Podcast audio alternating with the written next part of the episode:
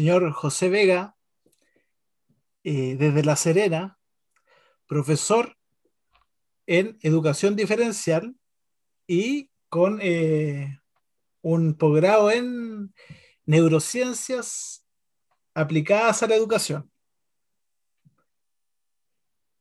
¿Cómo está ahí, José? Bien, ¿y tú, Max? Ya. ¿Cómo estás ahí? Yo muy bien, muchas gracias. Hoy, eh, José y yo vamos a desmenuzar una película que en realidad eh, eh, se le puede, digamos, sacar como harto, harto provecho y que yo la verdad no, no, no conocía muy bien. Eh, o más bien desconocía, a pesar de ser una película bastante buena y que data más o menos de la década del 90. Eh, es una película basada en una historia real, pero que antes de, de ¿cómo se llama?, de, convertirse en una obra cinematográfica, eh, tuvo mucho eco eh, el libro, ¿cierto? Escrito por Leroy Arons. Y esta película se llama nada más y nada menos que Plegarias por Bobby. Es una película muy, muy, muy... mm, eh, ¿cómo se podría decir? Mm, No encuentro en este momento el, el calificativo, pero sin duda eh, conmovedora. Sí, ahí está. Creo que, creo que esa puede ser a lo mejor la, la- el, el calificativo, ¿no? Una película conmovedora y eh, la cual vamos a tratar de, de- de entender desde la perspectiva psicológica, ¿cierto? Teórica, pero también desde la perspectiva experiencial, ¿no? Porque eh, hay muchas cosas también eh, y de las cuales eh, conversaremos a lo largo del programa que tienen que ver, ¿cierto?, con el mundo homosexual. Y donde, obviamente, en diálogo con José, eh, trataremos de profundizar. ¿ya? José, no sé si quieres agregar algo. ¿Estás callado, amigo? ¿Qué pasa? No, sí, yo te estaba escuchando, Ah, ya, estaba perfecto. analizando y, y- te quería aportar de una película más que, aparte conmovedora, es una película que yo siempre llamo una, una película fuerte, una película eh, potente también, una película que enseña a muchas personas, enseña a las familias de, de la comunidad gay, enseña también al, mundo en general, porque es una película que, que nos entrega también mucha información de la que actualmente se siguen viviendo muchas familias de la comunidad gay. Y, y eso yo creo que es maravilloso esta película, una película que enseña mucho, una película que, que realmente uno, uno reflexiona después de verla. Así que eh, maravilloso que todo el mundo la vea, Plegarias por Bobby, una película que por lo menos a mí me ha marcado en lo personal, por también mi, mi, mi forma, mi, mi, mi estilo de vida que yo llevo, ¿cierto? Hace que, que, que estas películas sean importantes para, para el mundo. Sí, yo creo que, yo creo que lo que tú dices es súper es súper, eh, relevante, porque es una película que, bueno, remece, ¿no? O sea, eh, no, no deja indiferente, eh, sin duda invita a la reflexión, pero a una reflexión desde el conectarse primeramente con la historia, con la vivencia del protagonista y sobre todo de- con la vivencia familiar. Eh, porque no solo el protagonista, también eh, la madre tiene como un rol eh, o un papel súper importante dentro del, del desarrollo de la trama y que entrega un mensaje sumamente valioso y que puede, digamos, abordarse de distintas maneras. Eh, esta película, no sé exactamente el año, pero eh, me parece que es de la década de los 90. Trabaja una actriz súper famosa que es la Sigourney Weaver. y ella encarna la mamá de Bobby. El director es eh, Russell Mulcahy. Y eh, algo interesante y que me gustaría preguntarte, José, de partida, es que cuando uno ve esta película, uno se fija en la fecha. ¿no? Primero, década de los 90, Estados Unidos. Eh, más o menos el año en que esta película es lanzada, ¿no? Pero la, la, la, historia data, la historia data de finales de la década del 70 y principios de la década del 80. O sea, estamos a cuántos años de, de esa historia, de la historia de Bobby y, la historia de la familia de Bobby, ¿no? Estamos prácticamente a 40 años. Entonces mi pregunta es la siguiente, ¿por qué hablar de esto a 40 años? ¿Ah? ¿Es un tema actual? ¿Es un tema que ya pasó de moda? ¿Que ya se superó? ¿Es un tema que está ahí? Te lo pregunto. Sí, un temazo todavía, un temazo. Eh, cada vez hay, un mayor avance en este tema, pero, pero es un tema también importante en, ciertos sectores culturales incluso, ciertos sectores sociales en donde falta un avance importante en términos de, poder comprender y tolerar y ser empático con, con, la diversidad sexual. Así que familias lo viven, hay mucho, hay un tema social que está inserto en, las familias eh, y hacen que, muchos Bobby existan todavía en el, en el 2021. Así que eh, yo siento que aún falta, ya en ese tiempo, en la época de los 70 estaba estaba recién comenzando todo este, todo este movimiento y, aún así estamos en, en, pleno proceso. Aún, no sé, yo he conversado con comunidades de transgénero y, y, me cuentan todavía cómo la discriminación es a diario y un sinfín de, cosas que falta todavía mucho, mucho por trabajar y avanzar a nivel cultural de, de en estos temas. ¿ya? Sin embargo, yo como profe he visto que las generaciones pequeñas eh, no sé, tú conversás con, con, con chiquillos de, de, segundo básico, primero, y ahí ya te das cuenta que ya la generación está cambiando, la forma de pensamiento está cambiando, padres más jóvenes también que tienen una comunidad gay más cercana, así que se está de a poco trabajando, de a poco desarrollando. Todavía está el abuelo en la casa, el abuelo de el abuelo con ciertas estructuras que hace que, que la familia tome decisiones también distintas. Claro. Ahí está lo social que te digo. Ahora, igual es, es, importante esta pregunta y una pregunta que yo creo que también vamos a ir eh, desarrollando o respondiendo con mayor propiedad a medida que vayamos también profundizando en lo que es esta película, porque la verdad es que a lo mejor, cierto, mucha gente la ha visto, pero también eh, hay que considerar que mucha gente no tiene idea de qué es lo que trata esta película, ¿no? Entonces, vamos a hablar un poquito de la película, eh, si les parece. Eh, más que nada como hablar eh, un poco de, de, lo que trata. Así que eh, si usted no ha visto la película, alerta de spoiler, como se dice, no es la idea tampoco quitarle la, la, sorpresa, ¿cierto?, al film. Ok. Entonces, ¿qué pasa o de qué trata esta película, no? Bueno, desde el comienzo se muestra como una familia, digamos, norteamericana, muy, digamos, al estilo norteamericano, como, eh, digamos, no sé cómo definir muy al estilo norteamericano, pero sí mostrando como esta especie de eh, alegría o relación cercana entre sus miembros, ¿cierto? Como una familia bien constituida, ¿no? Quizá eso a lo mejor quiere remarcar el, el director desde un comienzo, como esta imagen que en realidad eh, es una imagen que en general se, se manifiesta mucho, yo creo, eh, en la familia en general, ¿no? Como de querer impresionar, ¿cierto? Con eh, esta estructura como de la familia idónea o ideal. A medida que avanza el film, uno se da cuenta, ¿cierto? Que, que una familia cercana, pero donde eh, el tema religioso cristiano, ¿cierto?, tiene eh, un importante rol, sobre todo de parte de la madre. Ella es una persona muy creyente y, y, y todo el tiempo, digamos, manifiesta o se expresa desde ese marco, de la religiosidad.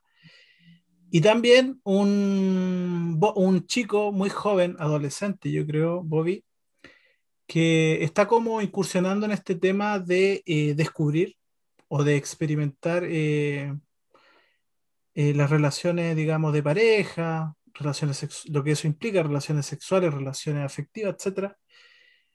Y desde un comienzo, ¿cierto? Algo pasa con Bobby. Y eso se muestra rápido.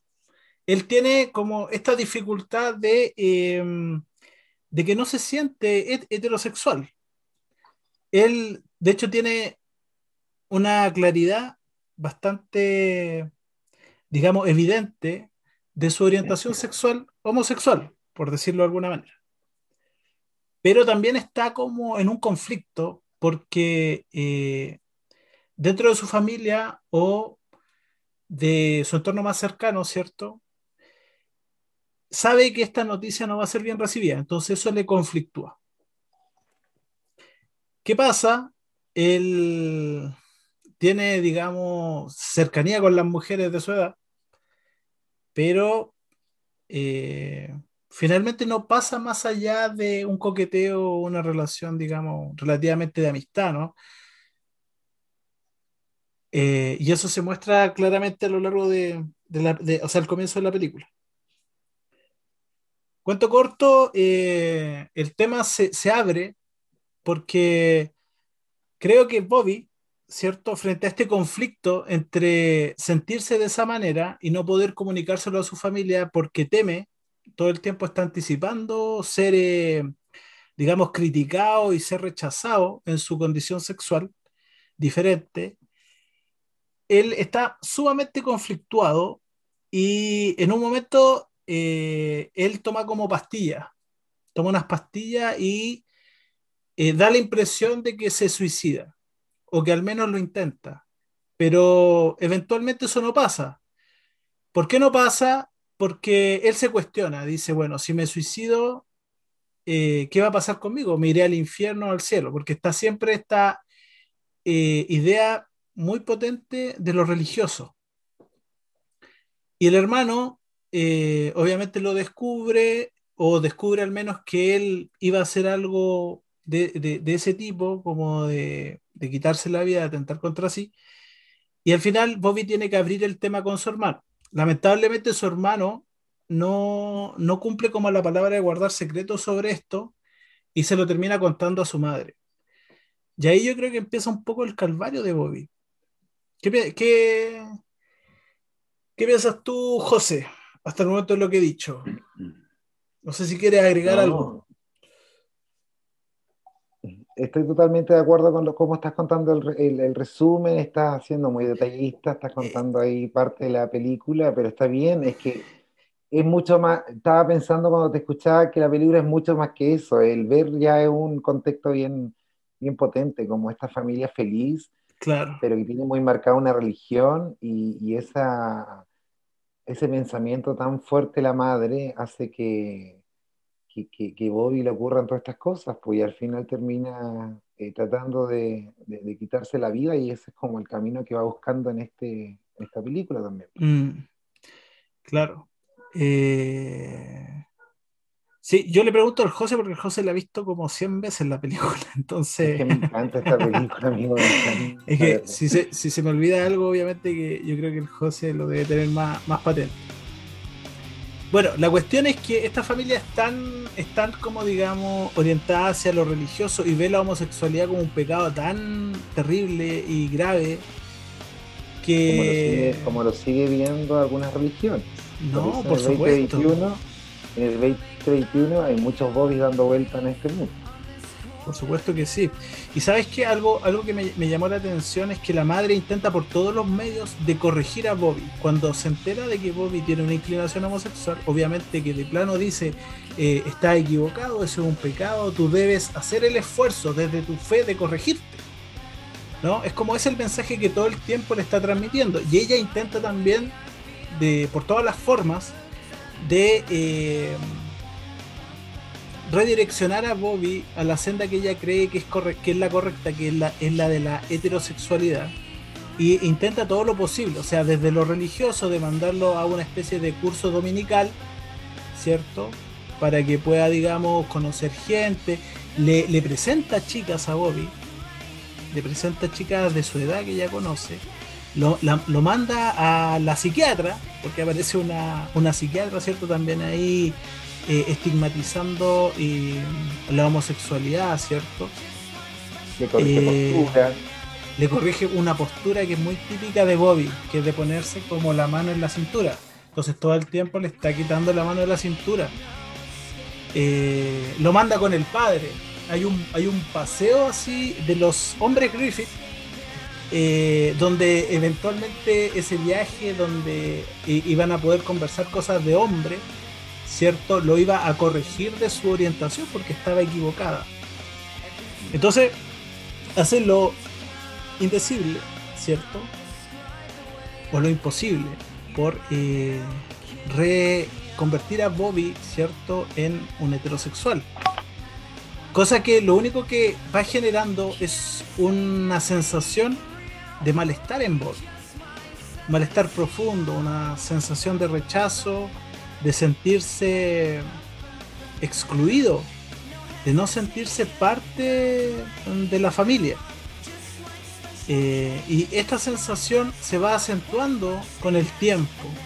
Toda vez que su madre también, a cada instante que tiene, le deja un posit diciéndole en una frase religiosa, ¿cierto? Dios te ama, dio esto, dio lo otro, solo pasajes de la Biblia. Eh, eh, pasajes literales eh, que buscaban obviamente que él pudiese como cuestionarse esto, pero Bobby cada vez más va como conectándose más con esta homosexualidad, con esta inclinación que tiene y va intentando también ir descubriendo eso a través de sus visitas a ciertos lugares.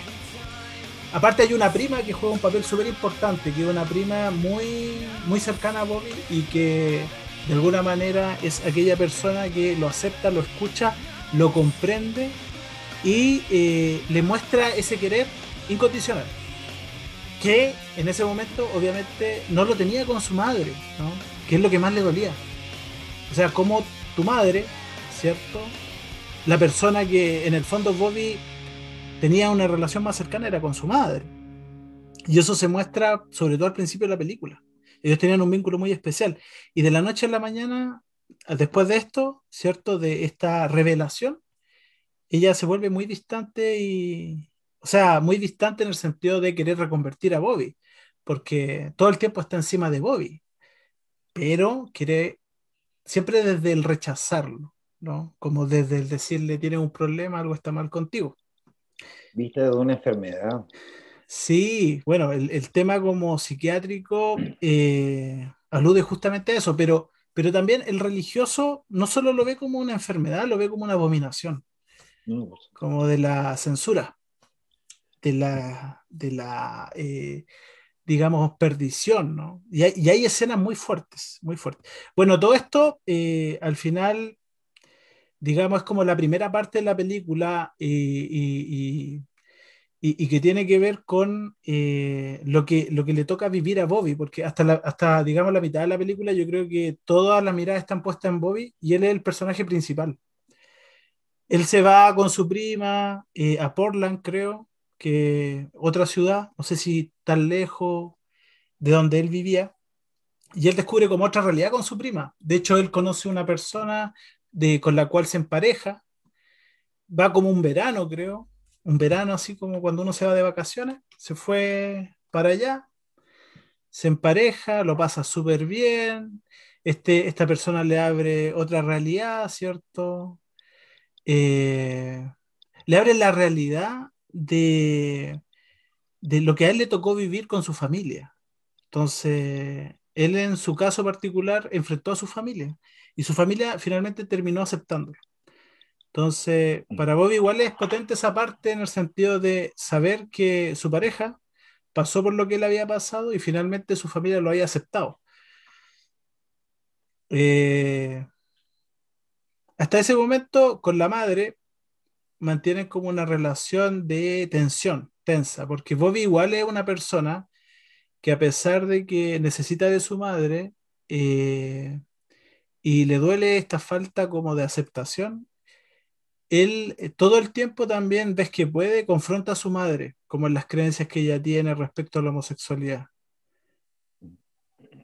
O sea, él trata, él trata como de, de, hacerle entender a su madre que finalmente la homosexualidad no es algo malo. Dale. Claro, no, es que me, me, te estaba escuchando y, y, en el fondo lo que le ocurre a Bobby, por eso es una película tan, tan bonita, porque por lo menos para, para el gay que la, que la vea, eh, eh, uno se siente totalmente identificado con Bobby, pues uno pasó las etapas de Bobby, uno tuvo una prima, todos tenemos una prima de Bobby también. Y, yo creo que eso es clave, lo que le ocurrió a Bobby cuando fue a, porque yo tampoco conozco la ciudad misma, pero me imagino que es como la capital en comparación donde vivía Bobby, es como irse al lugar un poco más extremo donde hay discos, donde hay todo, y en el fondo lo que le ocurrió a Bobby, conoció el mundo gay, con su cultura gay, y eso, así mismo el mundo gay, como se describe, ese, ese, ese mundo gay de, de, de discoteca, de todo que muestran las películas, eh, todos cuando somos adolescentes y estamos en la etapa de, de, conocer, ahí de reconocernos, ¿cierto?, nuestra postura homosexual, desde ahí parte que eh, ese mundo gay de, de, película es el mundo gay que uno, uno empieza a, primero a conocer, después uno empieza a armar un, propio sello gay que te lo da la experiencia de vida, pero, pero en un principio esa es parte de la cultura gay, lo que hizo la prima le mostró el mundo gay, le mostró las parejas, le mostró todo este contexto y lo empezó a empoderar también, porque el, el, el chico provinciano se dio cuenta que tiene ciertos derechos en los años 70, imagínate y desde ahí empezó ya como a, a, a, ser más confrontacional con su madre porque en el fondo e, esta, esta, este contexto, esta nueva experiencia le estaba demostrando que la, la equivocada era la madre pues, y él estaba viviendo todos estos momentos. Eso quería aportarte, que sentía que cuando lo estabas hablando me acordaba mucho de la. Claro. Mira, y voy, fíjate... a voy a hablar siempre de mi experiencia. Porque, Pero por supuesto. Eh, desde, desde la eh, si fui si fui eh, invitado acá cuando cuando lo hablamos y, te dije que, que, amaba esta película tiene que ver también con que a mí me encanta, desde mi experiencia, hablar un poco de la homosexualidad. Yo como orgulloso gay y, tuve la, bendición de tener toda una familia muy diferente a la de Bobby, todo lo contrario, ha hecho que también uno tenga una, forma de llevar esto con mucho orgullo y, con, la, con la misión de educar a muchas personas también frente a la comunidad gay que, mm. un tema igual una cultura distinta y hay, es, una, es, un grupo humano que, que, sí o sí sabemos los que eh, pertenecemos ahí, que tenemos ciertos códigos, hay ciertas, ciertas líneas ahí fuertes marcadas en la cultura gay y aquí en la Corea aquí es la comunidad gay, así que es así. a veces me, me cuestiono un poco hablar esto porque puede decir como poco inclusivo dentro de, la, de lo que uno pide de, la inclusión, pero, mm. pero es así, todavía falta para que dejemos de hablar de la comunidad gay, que mm. seamos un todo, aún falta para eso, todavía seguimos siendo una comunidad en donde, en donde cada vez se va armando. Está segmentada. No, sí, ahí, ahí Mira, eh, yo, yo, quiero, yo quiero, yo quiero eh, decir algo al respecto de lo que tú dices, eh, que en el fondo eh, una cosa es lo que se habla y otra cosa es lo que realmente se vive. No, es lo mismo. Y respecto a temas sensibles, eh, que en el fondo el, eh, el, último tiempo han sido puestos en su relevancia, hay mucho discurso, mucho discurso y digamos de todos los gustos, pero todo muy políticamente correcto y floridos. Y otra cosa muy distinta al discurso es la vivencia, la realidad de, las personas que de alguna manera se mueven en estos contextos. Entonces ahí hay que hacer, digamos, una aclaración ya, digamos, importante de partida. No es lo mismo lo que se dice y lo que debe ser de esto, lo otro, ¿cierto? Que lo que pasa realmente. Por ejemplo, hoy en día se habla mucho de que hemos avanzado, hemos progresado en estos temas, pero en el fondo como decíamos al comienzo, los Bobby pululan, pululan por las ciudades, por las calles. La discriminación es muy real, la violencia es muy real. y muchas otras cosas. Bueno, volviendo a la película, ¿cierto? Eh, hay, un punto bien importante eh, dentro de la película que tiene que ver justamente con cómo Bobby vuelve, ¿cierto?, a su casa, ¿no? Como después de tener toda esta experiencia de vida y esta apertura al mundo gay en, en Portland. Eh, y que tiene que ver precisamente con lo que el amigo le dijo, ¿no? Porque el amigo se paró frente a su familia, no el amigo, perdón, la pareja, la pareja se paró frente a su familia y les dijo, miren, yo soy gay, si ustedes me aceptan, bien, si no me aceptan, olvídense de mí. Entonces, Bobby llega en la misma parada, digamos, a su familia. Pero ¿qué pasó? Que a lo mejor él esperaba que frente a esa, como se podría decir, eh, a ese ultimátum, Eh, su familia reaccionara, ¿no? Era como un último recurso, pero la madre eh, le dijo, bueno, si es así, entonces te vamos a olvidar, ¿no? Es como, si es así como tú lo propones, entonces te olvidaremos, punto. Y ella ahí marca como un quiebre con, con Bobby. Ahí se marca un quiebre muy claro, de hecho incluso es tan claro que cuando él se va de su casa, creo que de vuelta a Portland, eh, la madre no lo sale a despedir. La madre observa por el, ventanal cómo él se va, pero ella no lo sale a despedir. Y eso fue, digamos, algo muy, muy significativo, yo creo, eh, dentro del conjunto de cosas que le tocó vivir a Bobby y que finalmente terminan en un desenlace eh, muy trágico. ¿Por qué? Porque volviendo a Portland, ¿cierto? él parece que en un momento tiene ganas de conversar, algo le pasa. Eh, es solo un momento donde parece que él siente quizás como se siente sobrepasado. Y él intenta como refugiarse en la gente que a él, digamos, le era significativa en ese momento. Estamos hablando de su prima y de su pareja en ese entonces, pero no puede dar con ninguno de los dos.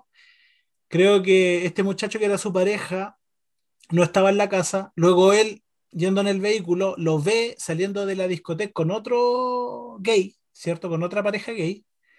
De la mano. Eh, de la mano, y obviamente en una clara, digamos, en una clara, en un claro comportamiento, digamos, eh, ¿cómo se podría decir? Eh, sexual, ¿cierto? O sea, no, no, no, no, admitía como una doble interpretación.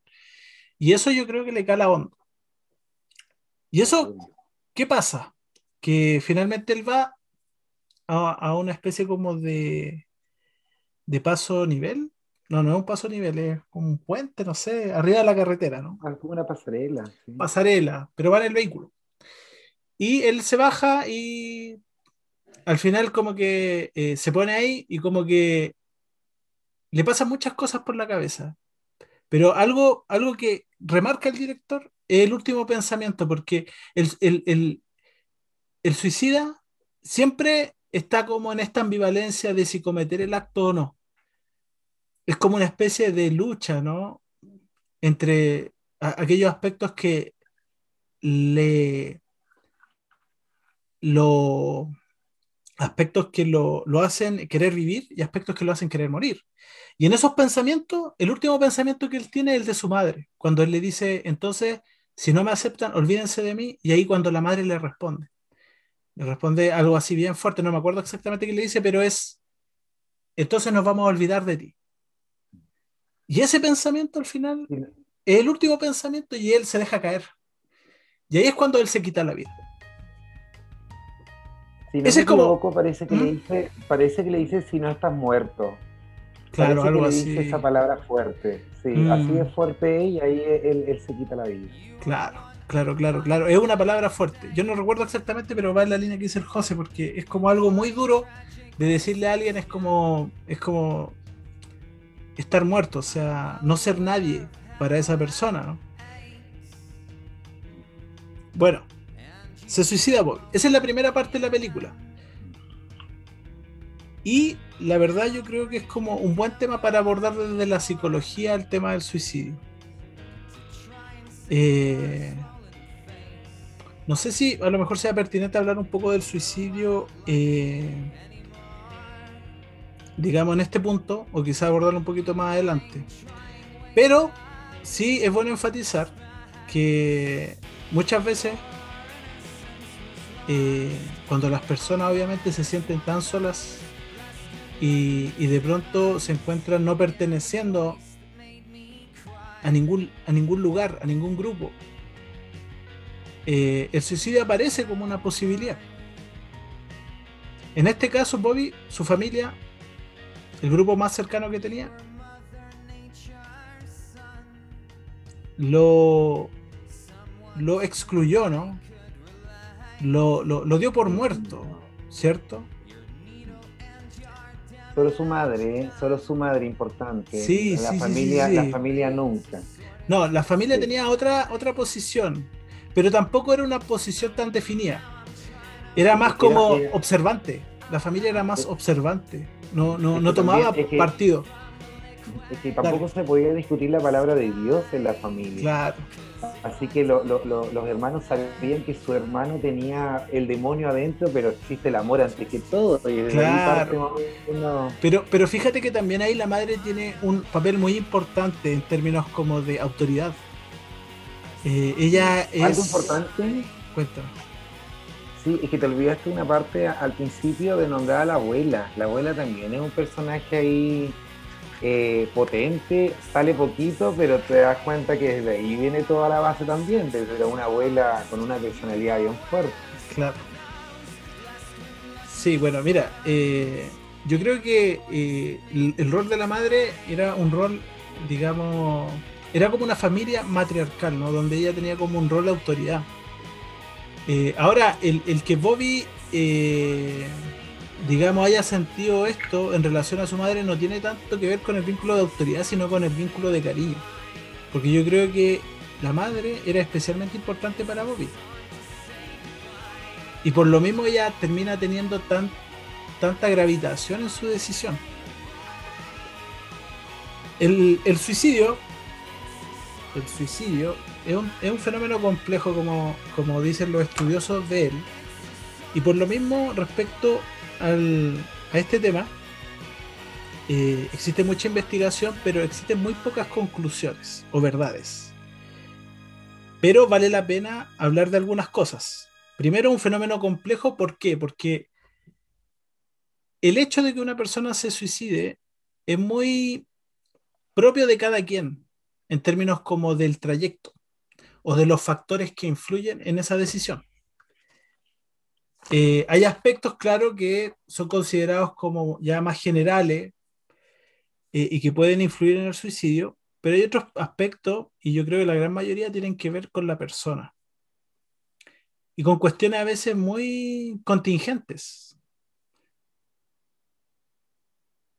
Contingente en el sentido de que eh, para que una persona se suicide, ¿cierto? A veces basta que se produzcan o, coincidan, eh, digamos, algunos elementos, ¿cierto? O se configura una situación muy, muy particular eh, para que la persona dé el siguiente paso, ¿no? A veces son cuestiones muy pequeñas.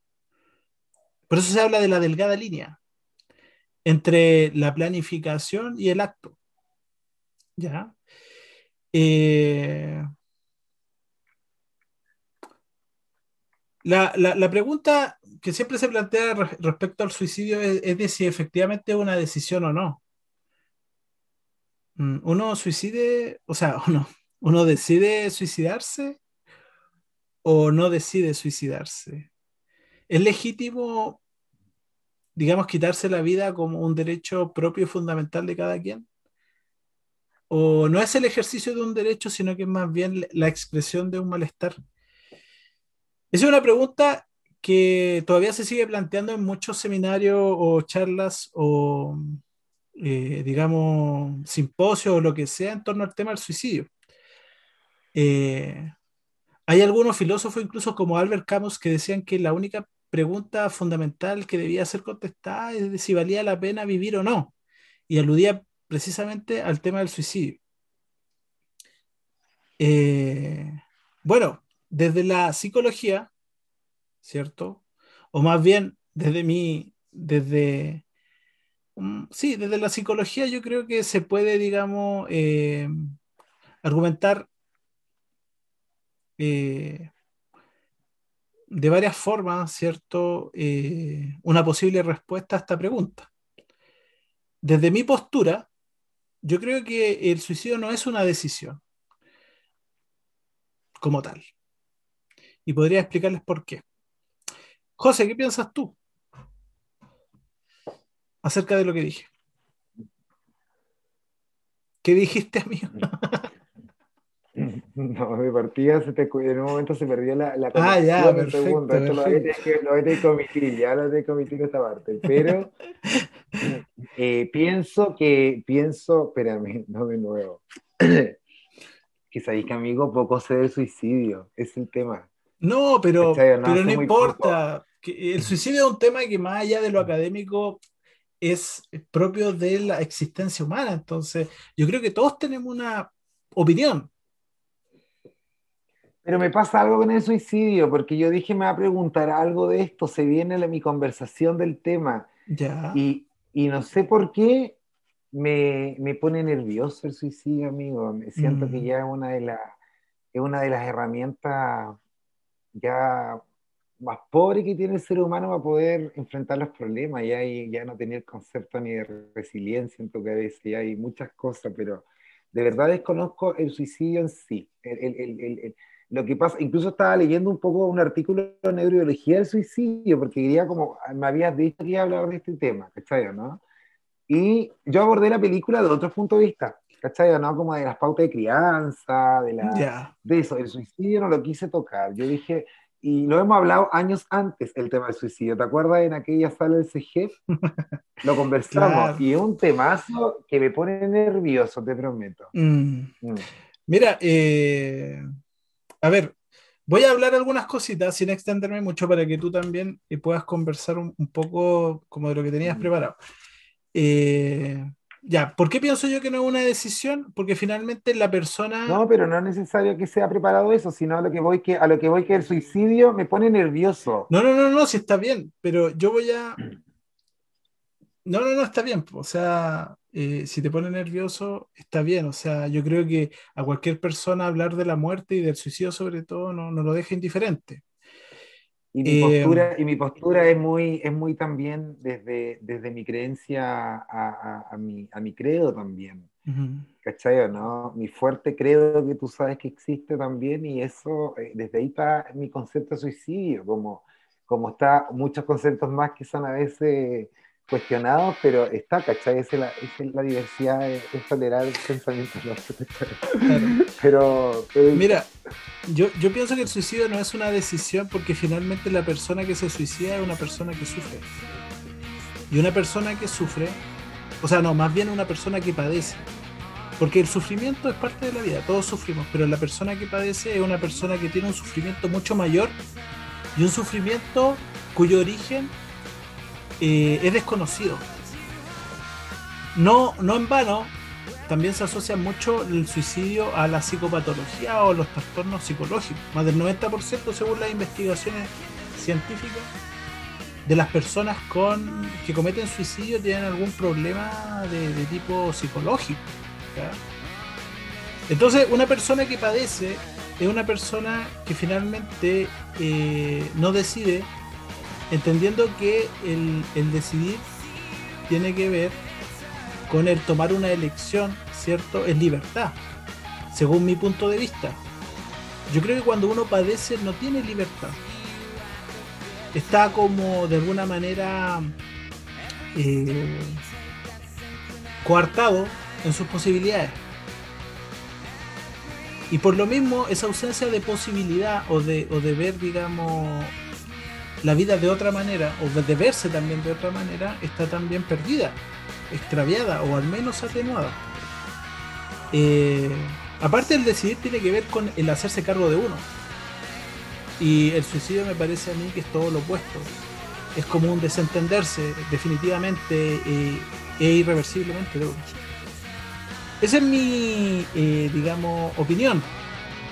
Ahora, a mí me parece importante decir lo siguiente sobre todo para la gente que nos pueda, nos pueda estar escuchando, y que yo lo encontré súper interesante eh, de una ponencia en suicidio en la que participé hace un tiempo atrás, donde se mencionó a un autor de apellido Joyner que habla de los tres aspectos a los cuales hay que tomar en consideración para ver el riesgo suicida de alguien. El primero es la pérdida del sentido de pertenencia, que es lo que le pasa a Bobby. Él pierde el sentido de pertenencia. Él ya no se siente alguien que forma parte de su familia. Sensación de ser una carga. También podría decirse que Bobby experimentaba esta sensación al tiempo que era un problema para su madre y quizás para su familia también. Y tampoco él sabía cómo no eh, sentirse también una carga eh, él mismo en términos de eh, poder aceptar esto y poder, digamos, superarlo. No sé si se entiende lo que quiero decir. Y el último aspecto son las autolesiones. Mira, fíjate, este tema yo lo encontré interesante porque las investigaciones han, bueno, según este autor, las investigaciones arrojan que las personas con autolesiones eh, tienen, digamos, cierta probabilidad a cometer suicidio. Autolesiones, entiéndase, desde el piercing, el tatuaje, hasta el intento de suicidio previo. Ojo, los intentos de suicidio previo son un factor fundamental al momento de ver la probabilidad de una persona de cometer suicidio. Si una persona ha intentado suicidarse y ha sobrevivido, hay que tener ojo, porque lo más probable es que esa persona lo haga en algún minuto. Ok, para finalizar esta parte, dos cosas. Eh, una frase que a mí me gusta mucho eh, y que tiene que ver con, eh, con cómo el suicidio también afecta a todo el entorno, sobre todo de la gente cercana, porque genera un efecto muy potente. El suicida sin saberlo guarda en su ataúd más de un corazón. Es una frase muy potente, ¿no? Creo yo. Porque el dolor de un suicidio es un dolor que deja una huella imborrable y difícil de, superar para las personas que quedan vivas. Y lo otro, algo interesante también acerca del suicidio, es algo que viene de la sociología que es lo que se conoce como el fenómeno Werther. No sé si lo digo bien o mal, pero que tiene que ver eh, con cómo mediatizar un suicidio puede generar un efecto a nivel social, de que la gente cometa suicidio. No sé si usted, bueno, para las personas que tienen más edad, antes se, se, se publicaba, digamos, los diarios, en los medios de comunicación, cuando una persona se, se suicidaba en el metro. Pero los estudios sociológicos han demostrado que cuando eso se mediatiza, la gente tiende más a cometer suicidio. Y la gente se va más a suicidar al metro. Esto es lo que se, conoce como el fenómeno Werther, que lleva su nombre de la novela del célebre escritor eh, alemán Goethe, eh, Las penas del joven Werther, que en su momento fue una novela muy leída por los jóvenes y que generó un fenómeno en los jóvenes de suicidarse al estilo Werther. Eh, este, este fenómeno fue, digamos, definido así, establecido así por el sociólogo David Phillips en 1974. Ok. José, hablemos un poco de las pautas de crianza. Ah, sí, dale, dale, dale. o, quieres, o quieres a lo mejor como... A ver, Tú quieres hablar como de las pautas de crianza, entonces ahí nos dirigimos derechamente como a hablar un poco de...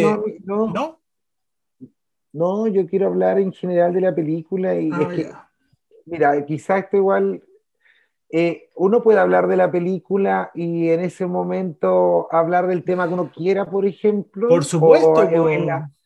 porque yo te dejé primera parte hablar de la película, pero ahora hablamos del suicidio, ahora para, para cachar, para no cagarla, ¿cachai? ¿no? no, no, no, si no te preocupes. Lo importante es que puedas tú como conversar de lo que quieras conversar.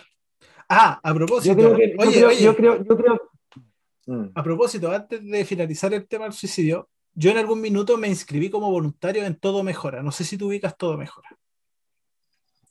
Bueno, Todo Mejora es una fundación que no sé si, si estará todavía, digamos, operativa, eh, que ayudaba a jóvenes con problemas, ¿cierto? De, de, de, como, en términos como de socio, socio como emocional. A ver, no sé si describirlo así, pero es una fundación que ayuda a las personas con una orientación sexual distinta a poder, digamos, eh, aceptar eh, esa orientación y desde un enfoque más que nada como de, de acompañamiento en términos psicológicos.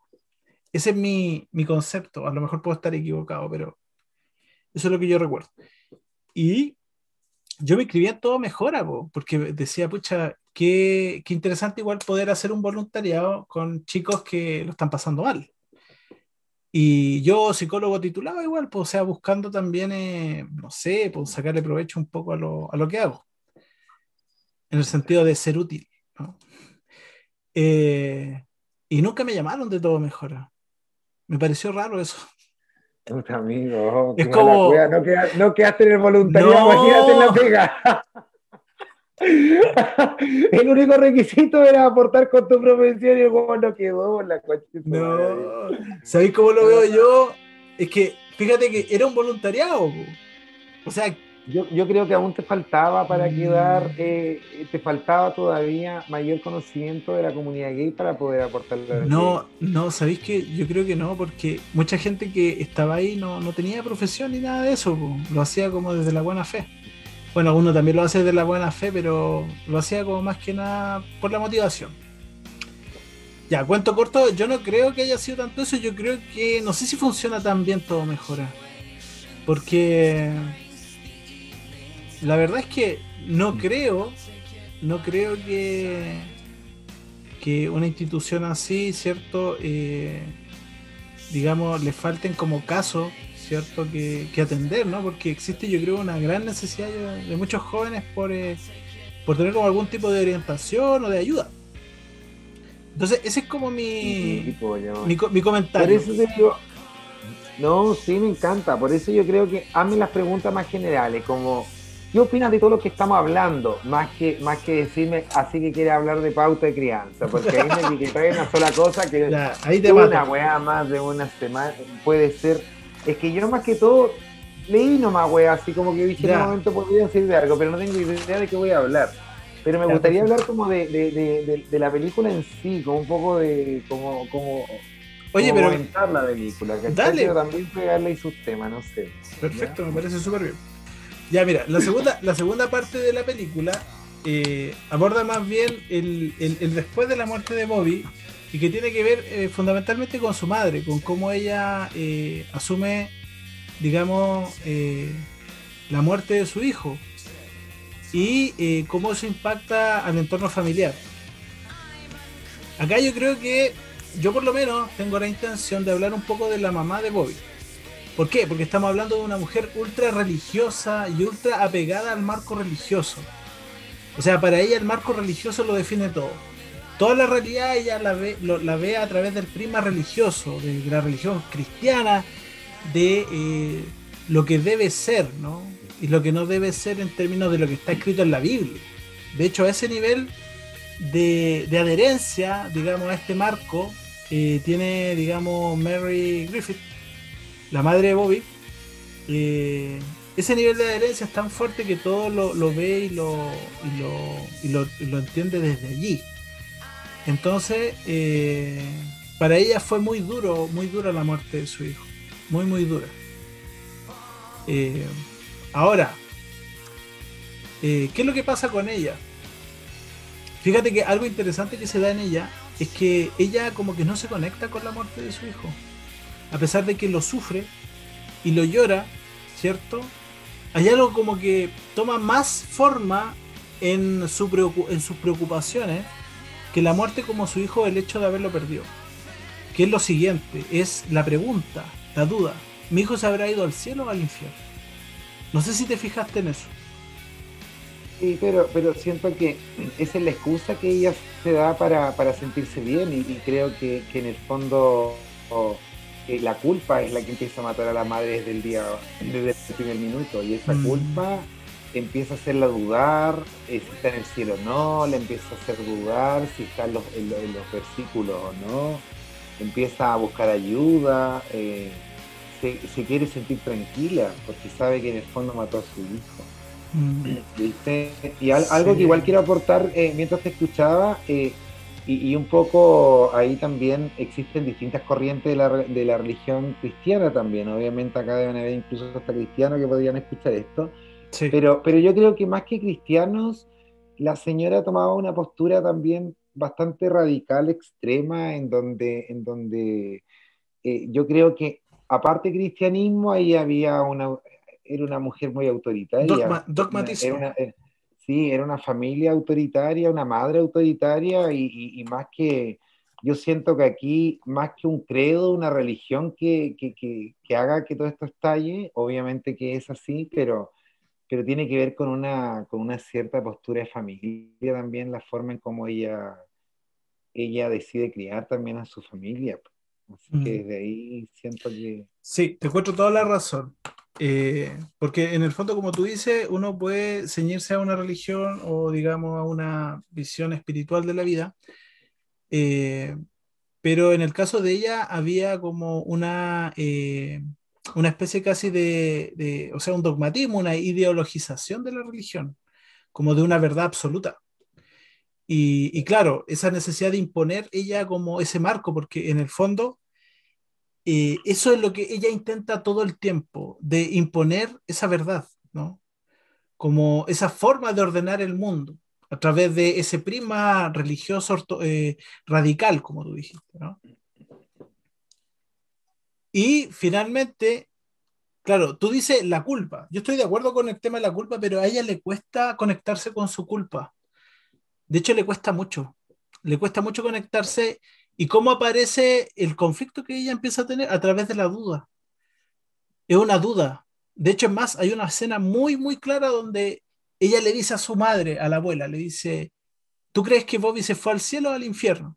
Y ella le dice, por Dios, le dice Mary, hay cosas más importantes de las que preocuparse ahora. No sé si te acordáis de esa escena. Y de hecho, ella empieza como una búsqueda casi desesperada por entender ¿cierto? Si su hijo finalmente se ha ido al cielo o al infierno. Y empieza como acude a esta iglesia donde iba Bobby o donde fue un tiempo, que era una iglesia con una perspectiva cristiana mucho más abierta y mucho más inclusiva y, menos, digamos, dogmática, más eh, acogedora del otro, integrativa. Y empieza como en este diálogo con este cura tratando de buscar respuestas. Y hasta este hombre, este cura, eh, eh, parece como que le llama la atención esta como búsqueda, digamos, desesperada de ella por entender desde ese marco religioso la partida de su hijo.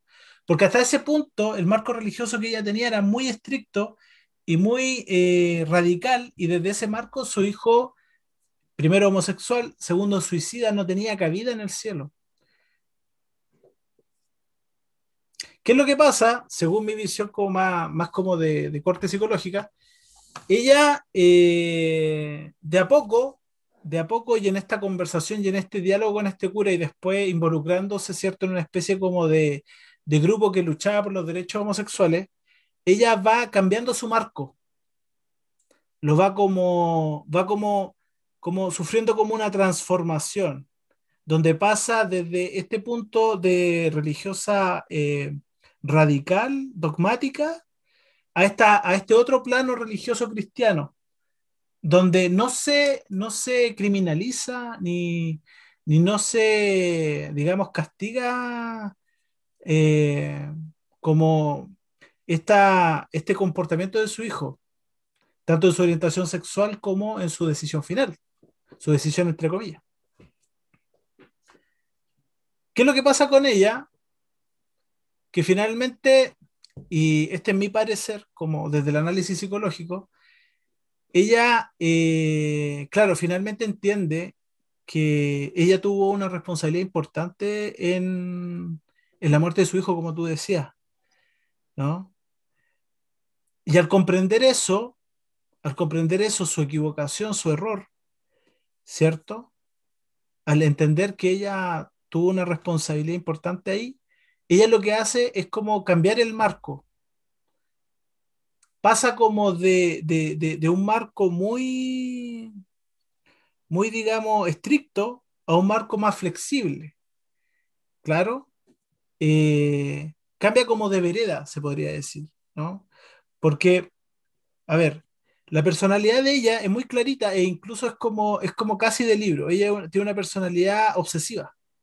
las personalidades obsesivas, en general, eh, tienen como una forma de orientarse en el mundo y con los demás en base a un marco de referencia, eh, digamos, abstracto, que puede ser eh, como un marco religioso, un marco moral, un marco, no sé, a veces militar o de otro tipo, con el cual de alguna manera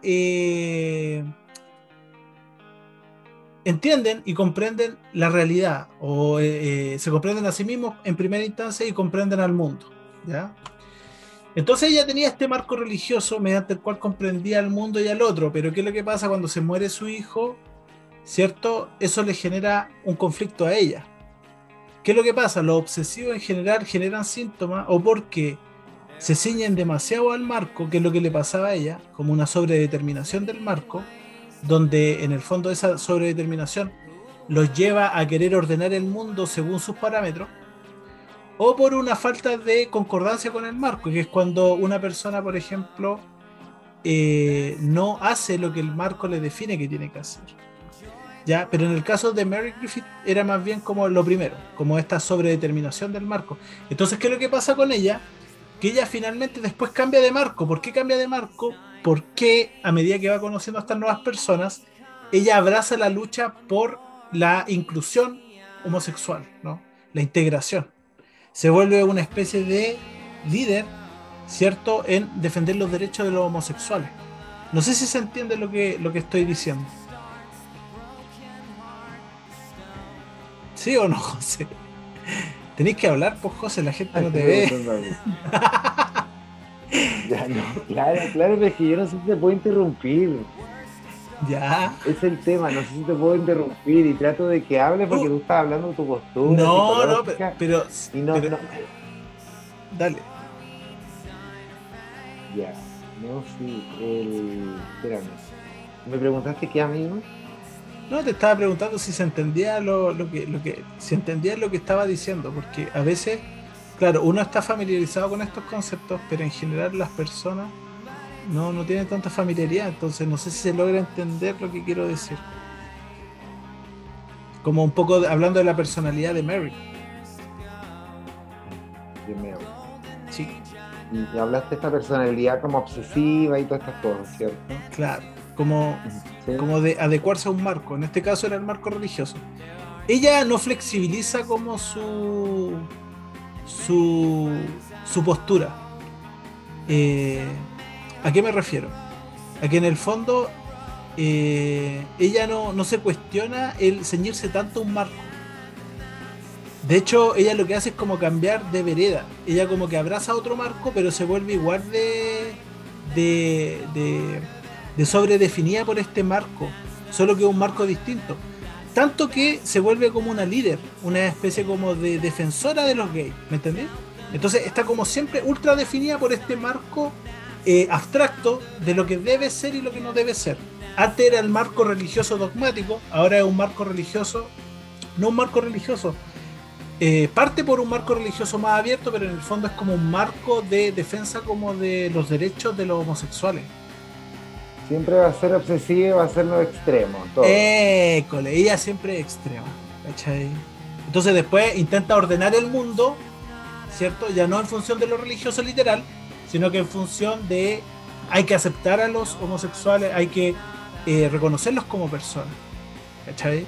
Sí, estoy de acuerdo con lo que dices tú, con todo lo que plantea. Eh, te escucho, Maximiliano, me encanta escuchar. Tú sabes siempre eh, el, cómo podemos ir organizando las ideas de, tu postura siempre es interesante, en serio. Eh, eh, concuerdo con este pensamiento de alguna forma de la señora eh, obsesivo, ¿cierto? en donde lo traspasa ahora la obsesión de querer defender esta comunidad gay también desde, desde la experiencia que vivió, ¿cierto?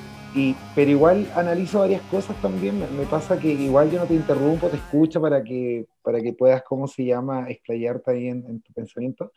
Pero, pero creo que eh, igual el cerebro, por ejemplo, eh, necesita, eh, trabaja y funciona en base a la supervivencia. Y una de las cosas es estar también en comunidad. El cerebro es un cerebro social. Y ocurrió en esta parte de la película cuando fallece Bobby, que la familia empieza a, a excluir a la madre, porque la madre es la que sigue con este pensamiento tan radical religioso y, y la familia está destruida por el amor a su, a su familiar que se fue. Y, y, desde ahí comienza un poco de rechazo a, a, la madre, también el padre la rechaza, a los hijos, la abuela, eh, la, la, ridiculizan por estar buscando la respuesta a su duda, ¿cierto? Y hace que, que ella se sienta sola. Por lo tanto, eh, el cerebro en ese momento tiene que analizar qué a favor o en contra de la supervivencia y, y a favor es estar con la familia. Po. Y mm. le ocurrió que ella va y busca, busca radicalmente este cambio porque es la forma de estar con, con, con, con tu manada, ¿cachai? No, no, tú tienes que estar con tu grupo, con tu, con tu gente. Y yo creo que eso le ocurrió a la mamá de Bobby. La mamá de Bobby necesitó urgente del otro, de, de estos ambientes de estos ambientes bien tratantes que entrega una familia en momentos de crisis.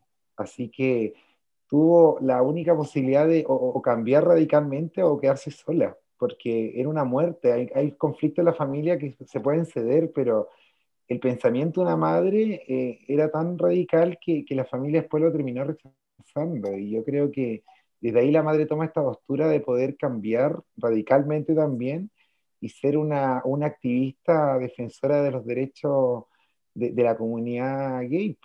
Así que eso, eso siento que te puedo aportar desde, la, desde lo que le ocurrió a la madre. La madre necesitaba del otro o si no iba a quedar sola en este mundo. Eh, eh, se estaba, el único círculo que tenía, no tenía ninguna red de apoyo a esa familia y necesitaba, iba a quedar sola, así que tuvo que, ahí activaron, no sé, distintas, distintas cosas en su, en su cabecita, hizo que ella, ella cambiara radicalmente a esta forma y, y que lo encuentro maravilloso. De hecho, fue una de las primeras como que organizó la, la, la, la marcha de la diversidad a nivel mundial. Pues. Fue una de las primeras, si no me equivoco. Pionera. Por eso es famosa también. Claro. Pionera. Claro, claro. Eh, bueno, eh, al final, al final eh, se rescata una frase de ella que creo que dice en una especie como de, de, de, de defensoría, ¿cierto?, de, los derechos de las personas gay, eh, a propósito como de, una petición eh, que se estaba haciendo para, para celebrar como un día para, para las personas con homosexuales en general y, y bueno, no solo homosexuales, sino que toda esa amplia gama como que está entre, entre, el, entre el, el, polo homosexual y heterosexual, ¿no? Eh, que creo que la, la, la, la teoría que, que, que, lo plantea es la teoría de la mm, androginia, ¿no? No sé si has escuchado de, de, esa teoría que habla un poco que, que, en el fondo, a ver, no es el polo entre la homosexualidad y la heterosexualidad, sino que, eh, que en el fondo la identidad sexual eh, se encuentra como en una dimensión que va entre eh, el ser hombre y el ser mujer, ¿no? Que uno puede estar más inclinado hacia el ser hombre o al ser mujer o estar en un punto intermedio entre esa dimensión, según lo que tengo entendido. Bueno, los conceptos en, en, en los conceptos en, el lenguaje de, de, de, la, de tipo de, de, formas de amar ya se claro. modificaron, pues hay de todo. Hay sí, mira, eso, eso, da como, eso da como para una conversación bien, bien interesante, pero también muy, eh, digamos, a veces eh, muy, muy compleja también. Eh, yo lo que quería como hablar es como de esta última frase que, que ella menciona, ¿cierto? En, ese, en, esa, en esa defensoría que es, eh, cuando digan amén, ¿cierto? En sus casas o en un templo, recuerden que, hay, que puede haber un niño escuchando. Algo así es la frase, ¿no? Sí, es fuerte esa frase porque... Sí. Eh, de hecho, le ocurre a, a, todas las personas que tienen una creencia muy fuerte, pues a veces tan fuerte que, que te olvidas que, que, el ser humano tiene una experiencia, una forma que toma también de vida y esa poca tolerancia a la diversidad en general es fuerte cuando uno escucha esos jefes feos que son muy radicales y castigadores también. Un Dios muy castigador se ve en algunas religiones. es como fuerte. Yo creo que esa parte es muy bonita de la película porque te, deja te deja ahí pensando y especialmente a los hijos de, religiones, hijos de que han vivido toda esta parte, no son Bobby, pero sí han vivido lo mismo en distintos contextos, pero la, la, postura de religión cuando es muy fuerte, obviamente hay una hay una personalidad que se forma en, los niños, en los adolescentes. Mira, fíjate que yo siempre he pensado eh, que, que puede ser eh, nocivo eh, incluir de manera tan temprana a los niños en la religión. Porque la religión muchas veces se planta como la verdad. Y eso a veces, en vez de contribuir al, al, desarrollo como eh, de los niños en términos como de, su visión de las cosas, yo creo que obstaculiza. Porque los pone en una posición de aceptar, ¿cierto? Bueno, el niño en general está en una posición de aceptar porque a diferencia del adolescente que ya desarrolla un pensamiento más crítico, el niño en general toma lo que los padres o los referentes afectivos le entregan. Entonces, ojo ahí, porque muchas veces eh, incluirlo de manera tan temprana en, lo religioso, yo creo que puede ser eh, peligroso para ellos, o riesgoso, más bien dicho. Yo, yo, yo creo que hablar de hecho de, este mismo temazo de un hay que hablar un otro capítulo completo de este tema y, no sé, yo, yo, pienso que la religión es un tema ahí de, de, credo, de, una fe también que tienen algunas personas, hay personas, hay, que partir si, si, uno es creyente o no, para poder entender esta postura de tener una persona desde el inicio la vida en una religión. Eh, y ahí oh, hay muchas aristas que hay que tomar en cuenta. Eh, una persona, yo incluso soy de la postura que a veces estas redes de apoyo son importantes para la formación de un ser humano. Este mundo a veces está medio, medio patas arriba eh, en general y, a veces hay ciertas culturas, ciertos grupos también que viven en determinado también contexto con muchos mucho peligro, mucho estímulo en, contra de tu supervivencia. Pues, así que a veces ciertos grupos te, entregan, entregan ciertas líneas de, por último, que se relacionan al concepto de bienestar.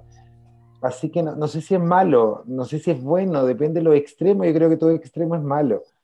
Pero, pero no sé, te voy a contar mi experiencia de chico, no sé, en estos grupos de catequesis y cosas, para mí eran grupos de entretención, grupos de, grupos de, momentos de, reunirme con amigos también, pues, ¿viste? Quizás tuve la suerte de tener personas también que, me mostraron una, no, no, no, una religión, me mostraron un grupo de, diversión, de, crecimiento de habilidades sociales, habilidades emocionales, y, así ha sido la vida en general, pues yo he visto también pequeñitos que han participado en cosas y y cabros inteligentes, igual potenciado a la música, así que depende. Y también he visto chicos que no me quiero meter en la religión para ser bien respetuoso, pero chicos también de iglesias pentecostales que tienen prohibido hablar, pues, ¿viste? Sabiendo mm. que el ser humano se tiene que mover, pues parte del inherente al ser humano el moverse, el hablar, el interactuar. Y, y, ahí están los extremos, pues ahí yo, yo podría decir, quizás eso no es tan sano como un cerebro, pero también he visto niños que sí son sanos en sentido, se sienten muy bien, pues es su zona de, de placer y seguridad. Así mm. que, que, yo creo que si, si, logras ese concepto de placer y seguridad, está permitido eh, en, un, en una religión, en, un, en una comunidad X, da lo mismo. Si sientes el mm. placer y seguridad, yo creo que está permitido. Claro. Yo creo que lo que tú dices es cierto, pero yo creo que en general en las religiones siempre existe como una visión mucho más, eh, no, tan, no tan abierta, sino más bien cerrada sobre sus propios preceptos. Y eso es como yo creo lo riesgoso.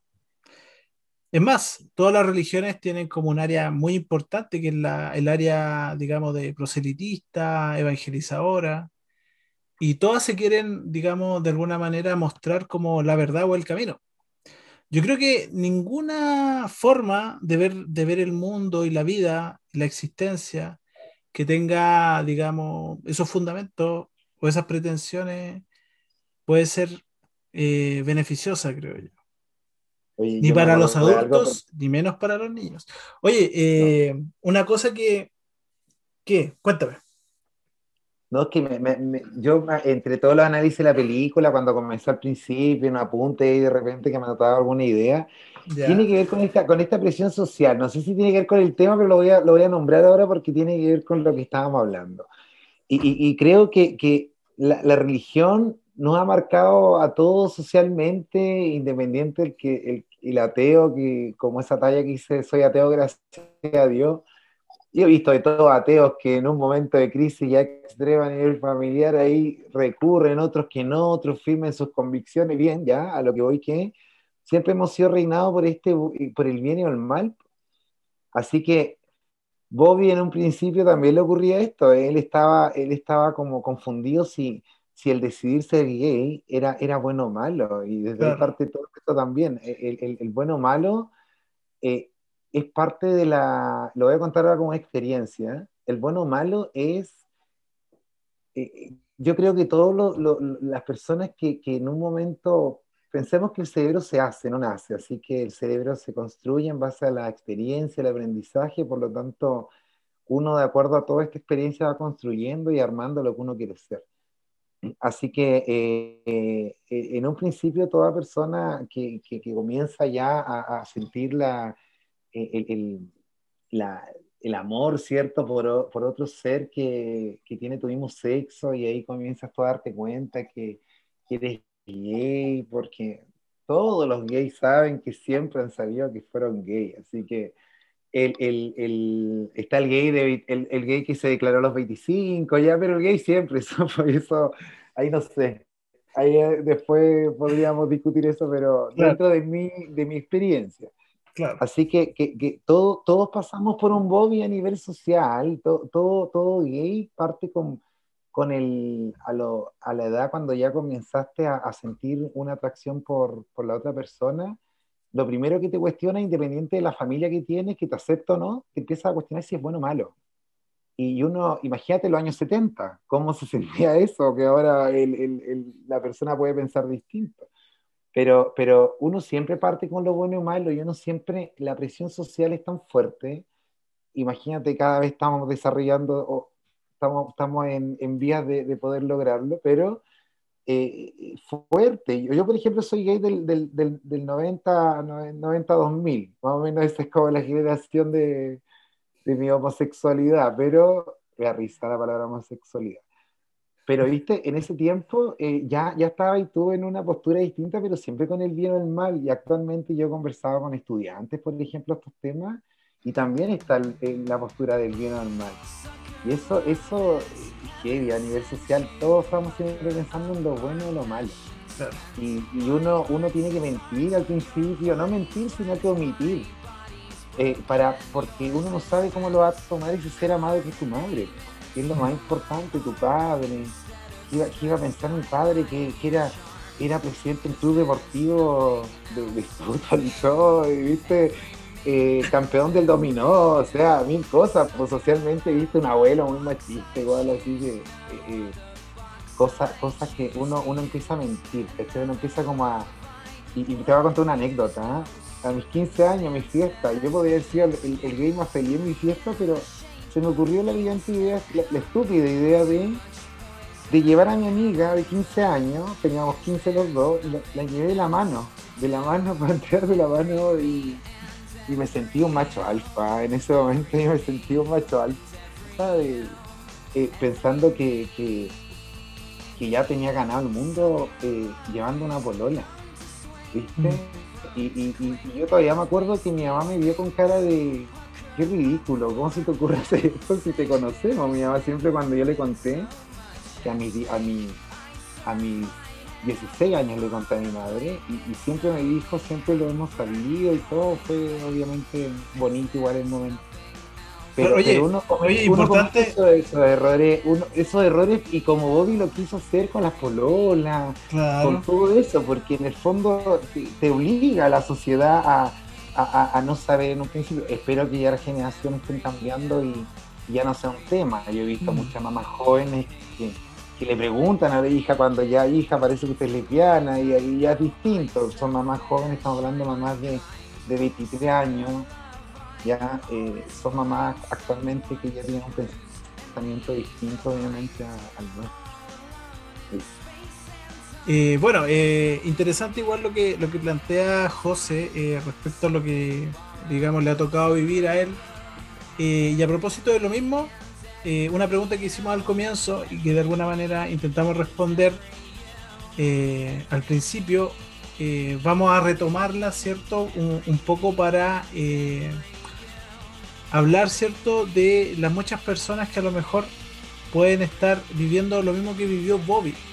¿Por qué? Porque a pesar de que Bobby es una historia real, verídica, eh, que ocurrió en el contexto de Estados Unidos, en algún lugar de esos lares, ¿cierto? En la década de los 80, comienzo de los 80, finales de los 70, eh, a pesar de esa distancia temporal, espacial, eh, es una realidad, ¿cierto?, muy cercana. A pesar de, esa distancia, ¿no? Es una realidad muy cercana que viven muchos chicos hoy en día. ¿Qué piensas tú al respecto, José? No, sigue, sigue mucho Bobby en esta tierra. Eh, tendría, no, hay muchos casos, muchas familias, familias que son autoritarias y, y forman bobbies también en este mundo, bobbies que terminan quitándose la vida. Yo, yo trabajé en un contexto, bueno, trabajaba en un contexto de alta vulnerabilidad y, era a veces, eh, no era algo tan poco común que se suicide alguien en la familia, ¿viste? Así que en el fondo, no, no, no, con el tema homosexual, pero sí de otra forma viven, la, lo que vive Bobby, una, un, un, un hogar un hogar eh, no asociado al placer y seguridad, como te digo, porque al final cuando, cuando ocurre eso, ¿qué hace el cerebro? Ataca, huye o toma esas decisiones.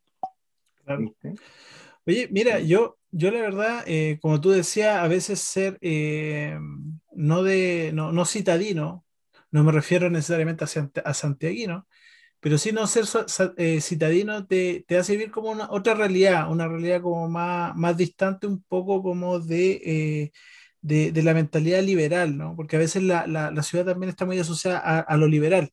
Pero digámoslo, o sea, yo creo que en las ciudades de Chile en general eh, hay un discurso muy liberal, pero en el fondo se ve una realidad no tan liberal, ¿no? Eh, yo la verdad eh, creo que hoy en día hay mucha gente que todavía tiene problemas con asumir un poco su orientación sexual y es justamente por este tema social, ¿no? De cómo es vista la homosexualidad o cualquier, eh, digamos, tipo de género diferente al de hombre-mujer. Género como, obviamente, construcción cultural en torno a la orientación sexual de cada quien. Eh, yo, bueno, experiencia personal, he conocido gente de mi edad o incluso mayor que hasta el día de hoy no le han contado a sus familias que son homosexuales, por ejemplo. Y eso es duro, creo yo, sobre todo para la persona. Entonces, Bobby, Bobby hay muchos, muchos más de los que uno quisiera a lo mejor admitir. Eh, o de los que quisiera que existieran.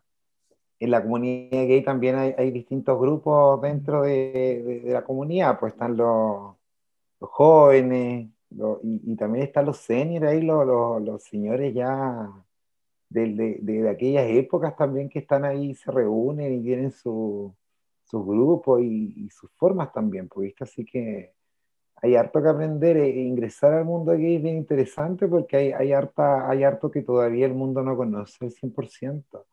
Se mm. conoce una comunidad, sus derechos y todo lo que obviamente uno lucha día a día, pero dentro de la comunidad hay como subcomunidades. Ya incluso la comunidad viene a veces incluso media, media poco inclusiva con la misma comunidad gay, como eh, lo, transgénero ahora es año 2020, 2021, pero hace unos 10 añitos era distinto, las discotecas, todo funciona distinto también a una persona que, eh, en la comunidad gay misma, eh, estoy hablando hace, más, hace años atrás, pero tampoco hace tantos años, a eso voy. Yo me acuerdo muy bien, eh, como otra anécdota, del provinciano viajando a, los carretes santeguinos, porque obviamente cambia la capital el carrete. Y, y, ahí también te encuentras con, con, con, todo esto que te estoy hablando, todo este contexto, esta cultura gay que, que tiene todos sus matices, que al final hace que sea la, la cultura, sea el mundo gay, pues, en todo su, su esplendor, sus dimensiones. Oye, José, dos cosas para finalizar. Yo quiero mencionar dos cosas para finalizar. Y bueno, si tú también quieres hablar sobre algo para finalizar, genial. Primero, eh, a propósito de lo que dice, se me vino a la mente eh, un gran escritor chileno ya fallecido, Pedro Lemebel. Si no ha tenido la oportunidad de leerlo, no se la ha dado, hágalo, porque es un tremendo escritor y que habla mucho desde la experiencia del mundo gay, eh, como de, de, de, la vivencia, ¿no?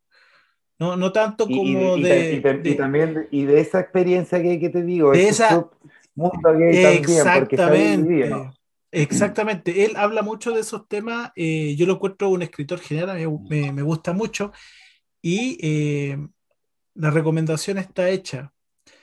Eh, y el otro punto importante es eh, lo que pasa en el mundo gay, lo que hablábamos al comienzo de esta segmentación, ¿no? porque, a ver, yo quiero transmitir un mensaje muy claro que tiene que ver con mi forma de ver las cosas, ¿no? De repente eh, uno ve esta como sigla que cada vez suma más letras, ¿cierto? A, eh, digamos, este movimiento, ¿cierto? Por el reconocimiento de los derechos de las personas con inclinaciones sexuales distintas, ¿cierto? Y yo creo que eso más que contribuir, me parece a mí, a la unión y a la lucha, digamos, por la igualdad de derechos, eh, yo creo que va más en la línea de la segmentación. No estoy tan de acuerdo con eso. Yo soy más de la idea, ¿cierto? De eh, tratar como de en algún momento evitar referirse al gay como gay, ¿no? ¿Por qué debe ser tema? ¿Cierto? Y alguna vez lo conversamos. Es como, hola, soy Max, soy hetero, uno no dice eso. ¿Cierto? Eh, yo creo que uno debe reconocer al otro como persona y punto. Nada más. Ya sin siglas ni, ni digamos, conceptos rebuscados. Es mi opinión. Así debería ser, obvio. en lo personal, por ejemplo, nunca he tenido que hablar si soy o no soy gay. De hecho, si lo hablo ahora es porque estamos hablando de una postura gay, porque una película claro. que habla de eso. Pero, pero no creo que ya el mundo tanto hable de eso. Yo creo que antiguamente, no sé, yo me acuerdo hace unos 10 añitos, no 20 yo creo ya, en el año 2000. En el año 2000 a veces muchas personas se presentaban con el apellido. Soy Max y soy gay también. El gay incluso le contaba como secreto a la amiga, sabiendo que la amiga lo conocía, pero en su máxima. Claro.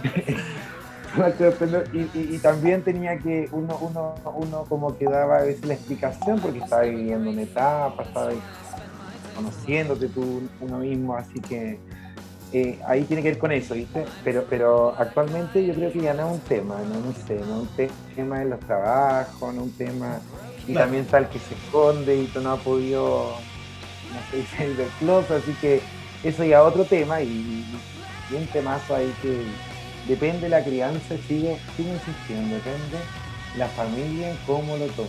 Yo siempre he tenido un, mensaje a la familia, me ha pasado también que eh, amigas, por ejemplo, me han contado de la, de la postura de la inclinación, ¿cierto?, en esta condición sexual de, de sus hijos y siempre doy un nuevo consejo apoderado a, muchas personas que hemos hablado de estos temas, es eh, un, gay que, que ha aceptado por su familia, eh, está en otra categoría de, este submundo gay que te digo yo, que puede sonar bien fuerte y puede sonar, los que no me conocen, una persona que fuera eh, quizás juicioso en algunos temas, no, para nada.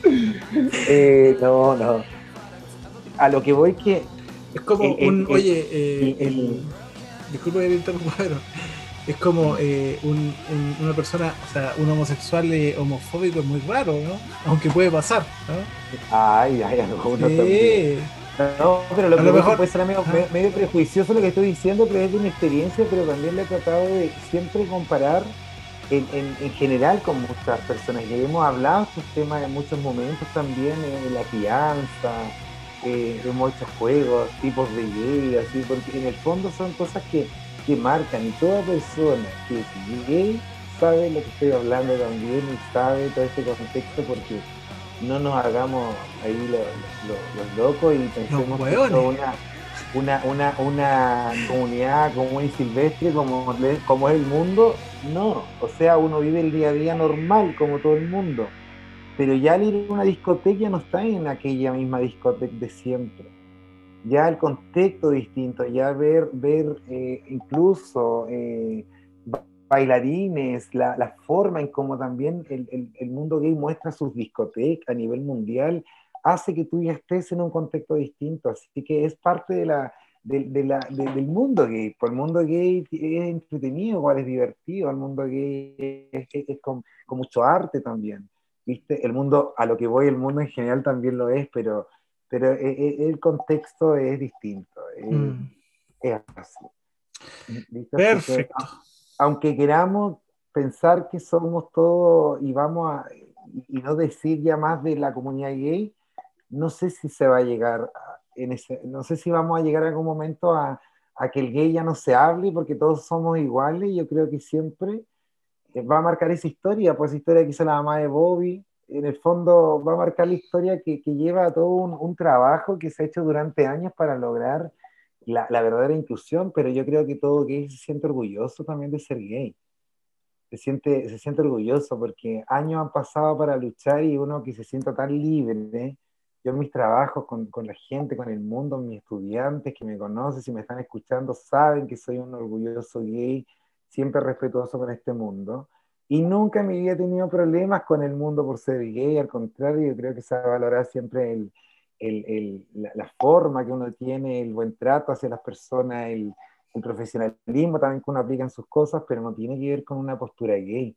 Eso es una postura más como el ser hétero, como el ser gay, ¿viste? En el fondo eso. En mi vida en general eh, está mi vida muy normal, muy normalizada para muchas cosas y, y, cuando, y cuando veo a, a, a ciertas familias como Bobby y ciertas formaciones de aquellos, de aquellos eh, personas gay, ahí ya marcan al tiro una diferencia cuando tienes este tipo de familia. Eh, la forma en cómo tú conllevas tu mundo gay hace que, que, que lo define una familia, por eso voy. Eh, la familia define el cambio también, define quizá mayores programas, mayores intervenciones también para lograr una eh, familia con mayor funcionalidad, yo creo que también es la clave de muchas cosas. Y como toda familia, la verdad que va construyendo al, al, ser humano. Pero, Por supuesto. Pues. Opino igual. Muy bien. Eh, ha sido interesante igual poder abordar este tema con, con José. Eh, te doy las gracias y espero tenerte también eh, a futuro ahí para poder conversar sobre otros temas, analizar quizás otra película. Y bueno, ojalá que le haya gustado. Nos estamos viendo, si Dios quiere, pronto. Eso, chicos, muchas gracias. Que estén muy bien. Chao, chao José. Chao, chao.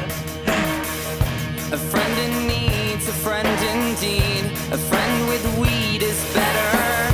A friend with breasts and all the rest. a friend who's dressed in leather.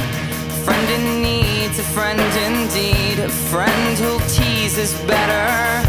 Our thoughts compressed, which makes us blessed and makes for stormy weather.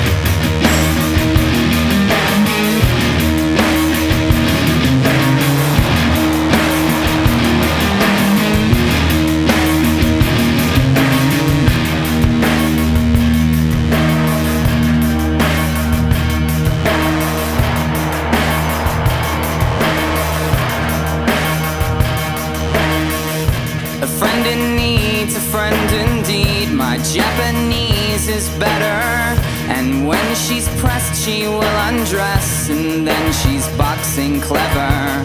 A friend in need's a friend indeed. A friend who bleeds is better.